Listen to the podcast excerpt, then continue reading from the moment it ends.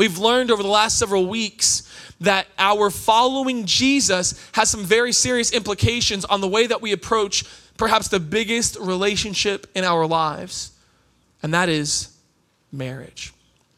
And so we're going to continue our sermon from last week. Last week we started, I Take You. That's the name of the sermon. Today's part two. And there's this scene in every wedding, right? How many of you have been to a wedding? Okay. How many of you have never been to a wedding, but you've seen it on movies, right? All right. Yeah, it's just as good. And you save a lot more time. There's music in the background. It's a lot more dramatic. Just watch the movies, right? But for those of you who have been there in real life, you know there's this scene, right? There's this scene, and I'm gonna do the wedding real fast forward here, right? Right, uh, stand. Everybody stand up, right? Everybody stand up. The bride is coming. Stand up. Well, the bride comes. She comes down here. Everybody sit down. Shh, right? You may be seated. The master's up here. The dude's here, right? And he's like looking at his boy. He's giving fist bumps. Remember, he's like, oh yeah, I'm going in, about to do this, right? And then the lady's like, oh my gosh, nervous, right? Oh my god, right? And they stand here, and then they stand here. And 45 minutes into it, everybody's starting to realize this is the most awkward thing ever, right? All this pomp and circumstance, all this talk of a party, and the people, the two most important people in the room, they don't do nothing, right? They just stand there and they start to realize everybody's staring at me.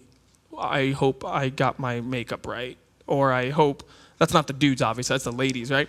The dudes are like, let me kiss her already, right? And so they're doing it. And so it's kind of like, anticlimactic because the, the people involved, they're not doing anything until there's that part in the wedding where the pastor, he says, and now the couple would like to recite their vows. And for the first time in the wedding ceremony, they're about to do something, right? And so the man, he, you know, he's like trembling like this. He's like reaches into his pocket there and, and he's like grabbing his paper. And he, in front of the entire room, is about to promise to do something to his bride for the rest of his life. And last week, we looked at what those vows were, remember? Last week, we talked to the men in the room and we talked about when you step into a marriage covenant, when you step into this relationship, here's what you are vowing, here's what you are promising to do. Where my guys at? All right, half awake. Remember, guys, we talked about you are vowing to be selfless and loving to your bride. You are vowing to be godly and holy, and you are vowing to treat her and care for her as if she was part of your own body because she is, right? Where my men at? Men, we still doing good since last week? All right? You guys left with that challenge, right?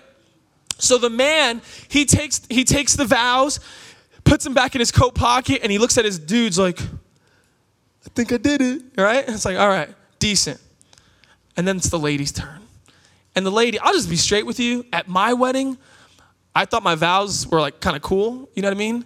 And then my wife read hers, and I was like, you can't do nothing right, Sam, right? I was like, why do I even bother? She's like all poetic, talking about you tore down the walls and I stand with the ashes of my. And I'm just like, you had me at ashes. You know what I mean? I'm just, man, that was horrible, mine, right? But hers were awesome. And so she stands up here and she's about to make vows. Every bride is about to promise in front of the entire congregation here is what I am promising to do until death do us part. Where my ladies at? Woo! Yeah, I'm telling you guys, they're crazy, right? They got the they got the connection. They know. They already know what sound to make. Last week we had like 10 minutes where the guys were trying to like coordinate the who's, and it was embarrassing. And the ladies like that. And so, ladies, I want to talk to you today. Can, is it okay if I talk to the ladies? Guy, where my guys at? Last week was our week. Tonight we're talking to the ladies, all right? And tonight we're going to talk about what exactly is the lady vowing to do what exactly are these beautiful brides promising? Part of it, right? There's more, but part of it, what are they promising to do until death do them part? And I want us to understand this, all right? Open up your Bibles to Ephesians chapter 5. Ephesians chapter 5. If you're there, say there. there. All right, two of you are there. Open up your Bibles, everyone.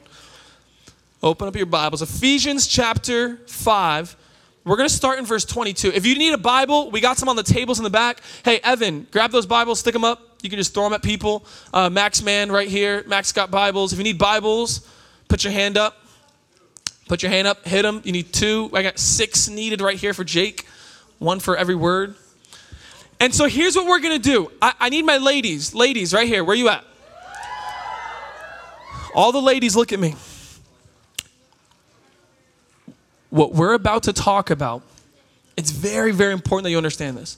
What we're about to talk about is in the context of what we talked about last week.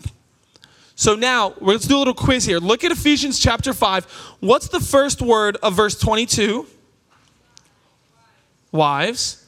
What's the first word of verse 25? Which comes first, wives or husbands? Then why did we talk about husbands first? Huh. That's what, save the best for last. Obvi, come on now, girl. Girl power. No, no. Why did I switch it? Why did I talk about the husbands first and then come this next week and talk about the wives? It's because this, what we're about to learn today, can be so misunderstood. It can be so abused and damaging to women that you need to understand the context that is this is going to come in. Okay? And so I wanted to talk to the men first because it starts with the men. The men set the context of loving, sacrificial, caring, holy marriage. That's who men need to be. And in light of that, then women can see what the text says to them. Where my ladies at?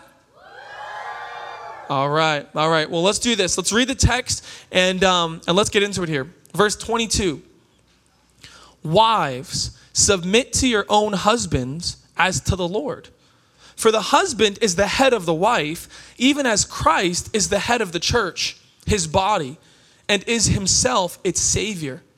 Now, as the church submits to Christ, so also wives should submit in everything to their husbands. That's it. Wait a minute. Dude, you got nine verses last week. Why do the girls only get three?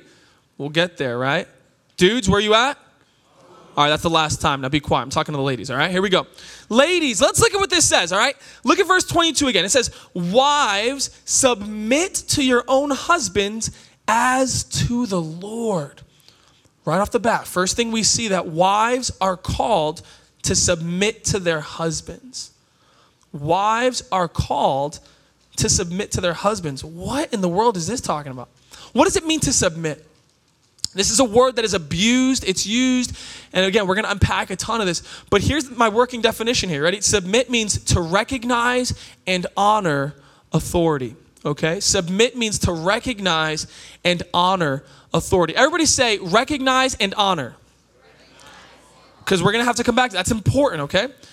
Recognize and honor authority. And now, right off the bat, everybody's already turned off because there's two curse words that I just said. Submit, he said, what? And then authority, he said, who? Right? Those are just bad, dirty words. And here's why. Here's one of the reasons.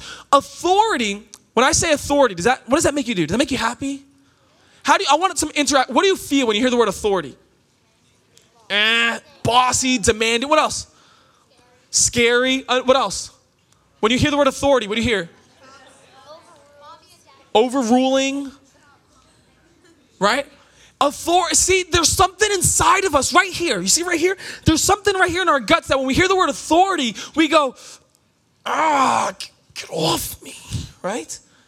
As it because we think authority equals strict and mean. Okay? Some reason the word authority has taken on the connotation to mean strict and mean and demanding and overruling and all those things you said. But here's what authority actually means in its simplest form authority simply means this leadership. That's all it is. It's leadership. And, and here's the reality, ladies, and men too, I suppose, but ladies, every single person in here submits to authority. Meaning, every single person in here recognizes and honors leadership. Okay? This is not just a weird Bible idea. This is not a weird women stay down idea. No, no. Every single person here submits to authority. Every single one of us recognizes and honors leadership. So, for example, in a certain context, there's a certain leader. So, in the classroom, who's the authority? Who's the leader in the classroom? The teacher, every single one of you, supposedly, respects and honors the teacher. In the context of a sports team, Who's the authority? The coach. So you respect and honor the leader. What about at work? The boss. What about at church? What about in the family life? Parents, right? Authority figures. Here's another one. What about at life? Who's the authority figure in all of life? God. So every single one of us is submitting, meaning recognizing and honoring leadership. We all recognize and we all come under that, right? Every context has an order of leadership. And so here's the point today even marriage has an order of leadership. And so every context, there's a leader there. And so what we learn, which we're going to unpack it because there's a lot more to unpack here. But first thing to note, wives recognize and honor the leadership of the husband. Huh, okay. Well, that's we're going to have to explain that because that's kind of countercultural, right? First thing I want you to know, which which husband? Which husband? Look at the text. Wives, submit to your own. Everybody say, yo, own your own. So listen, this is key right here, okay? This is not, oh, ladies, you're about to preach it, right? Ladies, this is not a universal call for all women in general to submit to all men in general, okay? Which is an idea out there which is bonkers, okay? Women are not inferior than men, okay? Where my boys at? Don't fall asleep on me now because you need to hear this, men, all right? You're the next generation. Women are not inferior to men in any sense. Women are co image bearers. They're made, they're equal. They're, they're different, but they're equal in the image of God. They're valuable. And so this is not a call for all women to be submitted to all men because in some way they're inferior. No, no, no. This is a call for a very specific context. This is not talking about all of society. This is talking about in marriage, okay? In marriage, the call is for a wife to submit to her own husband. Everybody say your own. All right? So we got some wives here, right? So Kelly Powers, how long have you been married, Kelly? How long? Three years. She's been married to Anthony Powers. He's my boy, stud of a husband, right? She's a wife. She does not submit to me just because I'm a man because I'm not her own husband, right? I have no authority. I'm not a leader over Kelly in her marriage, right? Chelsea, I'm not, I have no authority there, right? There, there's, there, there's not a universal call for all women to submit to all men in general because they're less capable. We're talking about the very specific context of marriage. Ladies, say your own. Okay? So, th- so we got to clarify that. But now here's the question, okay? Why? Why, why should wives recognize and honor their husband as a leader? Like, I mean, but aren't we so much more modern now? Like, what if you wanted to switch it? Like, why can't the man honor the wife as the leader of, of their marriage? Like, why? Like, why? Right? And if you were to ask why, good. Because I always teach you ask why. Don't follow anything blindly. Ask, right? Why not the other way around? Because the call to submit is actually based in the next verse. All right, so look at verse 23. For, every time you see the word for, you know there's a connector, right? This is true for, meaning because the husband is the head of the wife, even as Christ is the head of the church. Second point God designed an order of leadership in marriage. God designed an order of leadership in marriage. In God's design, marriage has order. Just like every context, we've already established that. Every context has order, including marriage. And in that order, the designer of marriage, he designed it so that the husband is the leader of his home. It says there that he's the head. Uh oh, this is getting for real now, right? He's the head. Oh no, he didn't, Paul. Paul did not just say he's the head. Oh, I got no head, right? More like that, right? What does that mean? He's the head? Dude, this I mean, we use this word, right, to talk about leadership. Some of you guys, you have a head of your organization, right? You have the head of the school, that's your principal. Maybe in certain department, you could have the head of a department. So head simply means leadership. But ladies, you need to understand this word. Men, you can chime back in, man. You need to understand this word because if you have the wrong definition of head in your carry on bag, forget about it. if you have the wrong definition of headship in your carry on bag, it's going to get messy. And so let's clarify. Here's what it means. When he says that the husband is the head or the leader of his wife, here's what that doesn't mean, all right? Head does not mean you get privileges, okay? Hey, listen, I'm the head, so uh, really it's all about me anyway, right? And so some people, right, and this is, I wish I was like making this up as hypothetical, but for decades even, for, for centuries, many cultures have misunderstood headship. And so some people treat headship in terms of their privilege. I'm the head, so that means I get things, right? I get certain privileges. I'm the head. Listen here, right? Mm, that's not what headship means, all right? And if there's a man that comes around and he and he's shown that that's his definition of headship, ladies, what do you do? Run. See, the ladies, they know all the answers without even like talking to each other. You run, all right? Headship does not mean privileges. Headship does not mean serve me. Okay? Listen here, wife. I'm your head. You should be. Ser- ah, really? Is headship supposed to make my life easier? Man, thank God he didn't make me a wife, so now I don't have to do all the. What? Where do you get that view of headship? No, no. Headship is not me focused, okay? Headship is not me focused. I'm the head, so wives, look to me, right? It's about me, focus on me. That's not what headship means. But do you understand that this is what a lot of cultures understand headship to be? Have you guys witnessed this before, right? How many of you have ever seen The Simpsons, right? Case in point, I'm done, right? It, that's, that's a caricature of laziness. That's a character of passive men. Those aren't even men, they're little boys. Selfish little boys. And that's not what headship is supposed to be. But you understand that this is exactly what people think of in our culture when they hear head? You, you know that, right? Like, I'm, I'm sure I don't have to tell you. When people hear that verse that we just read, the man is the head, they're thinking, and usually the people quoting that verse are also thinking, privileges, serve me, make my life easier be me focused.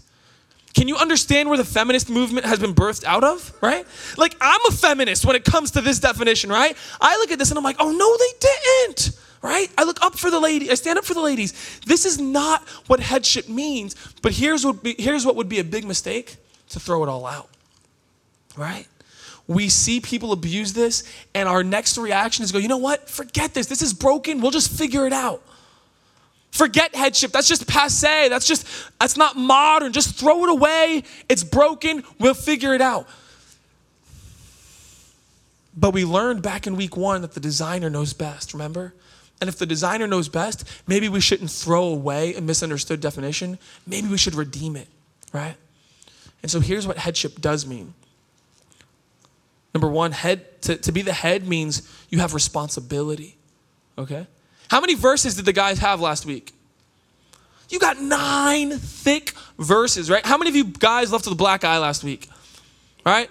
You left like physically, yes, the football hit you. But how many guys, like after last week, you went, man, God has a lot of hard things to say to men, right? How many people felt like God was stepping on their toes when it came to their selfishness and to their flesh and to their arrogance and to all of those things that are self centered inside of them, right? And God was like, nah, not with my daughters. Remember? And every guy left here kind of walking like this, you know? Like, yo, I just got kicked in the butt, right?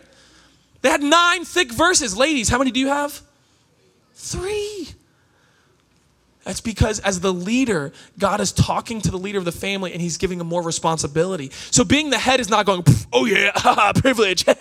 no, no. Being the head is like, I have responsibility here right? The head of the CEO doesn't walk in every day and kick his feet up and go, ha ha, yeah, I have to do nothing. He goes, the weight of this thing is on me, right? The buck stops with me. That's, that's responsibility. To be the head is a servant leader. Head, the, the head doesn't say, serve me. The head says, hey, how can I serve you? All right? The head is concerned with making sure that everybody, check on that. The head is, is saying, everybody, I want to make sure everybody's needs are, are, are cared for, right?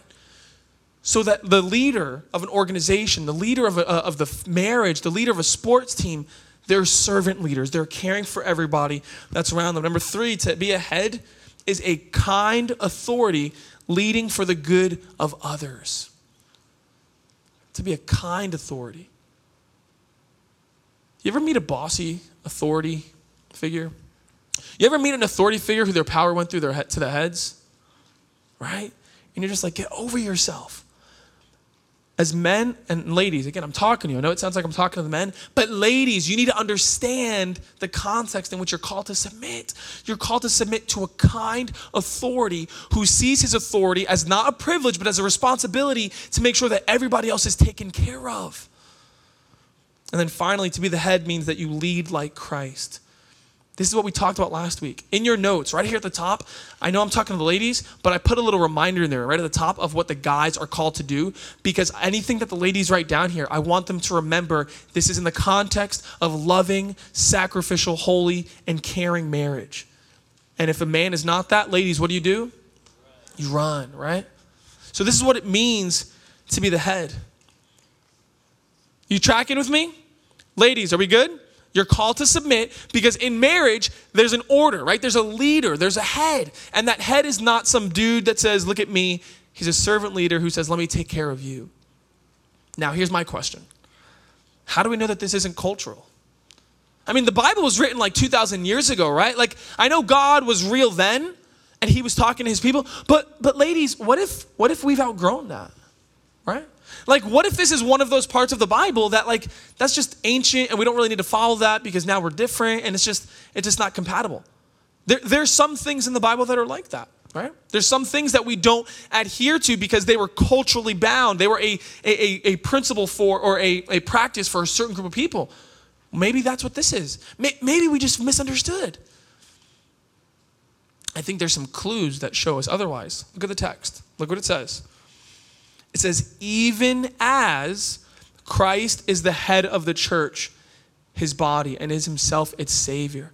The even as there is key. This isn't a cultural practice, but a timeless principle. All right? This order, this idea that the man is the leader, right? A kind authority figure, a loving leader, this idea is God's design in the same way that it was God's design for Christ to be the head of the church. Christ is the head of the church in which culture?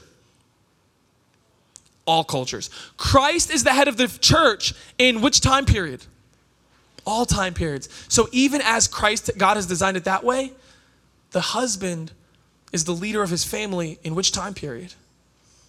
All, right? So this is not a cultural practice, it's a timeless principle. And so think about it. In God's design, check this out, guys. In God's design, in the way that God designed it, Christ is the head of the church of you and me. So when we recognize and honor Christ's authority, we're actually honoring God's design. Do you get that? All right? In the same way, God designed that the husband is the leader of his marriage. And so, wives, when you submit to your husband, when you recognize and honor his authority, you're honoring the designer. Do you get that? And that's the big idea here tonight, friends. Ladies, as you honor your husband's leadership, you honor God's design. As you honor your husband's leadership, you honor God's design. When you recognize and honor that your husband is going to be the loving leader, the kind authority figure, right?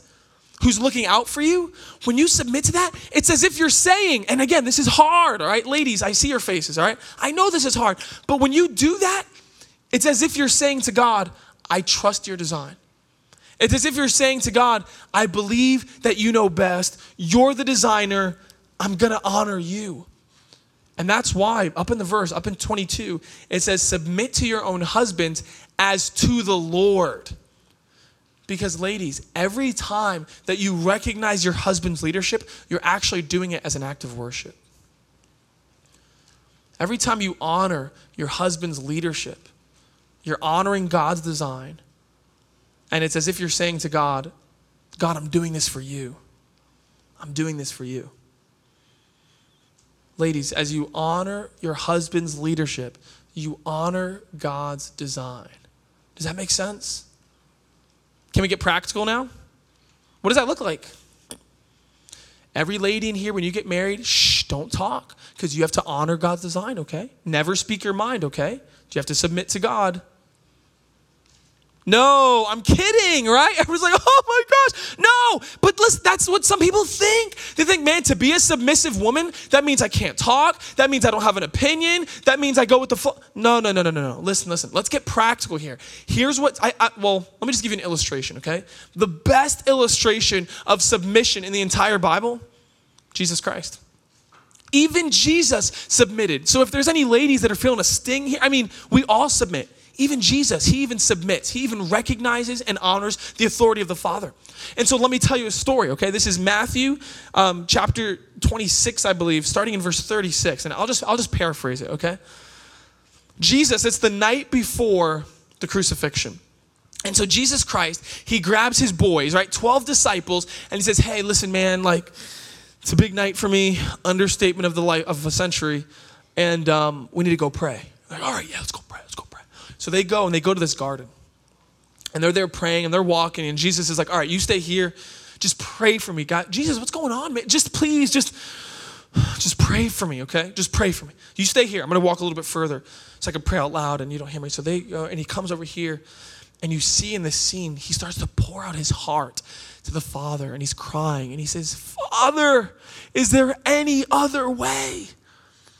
God, if there's if there's any other way, please let this cup pass from me, right?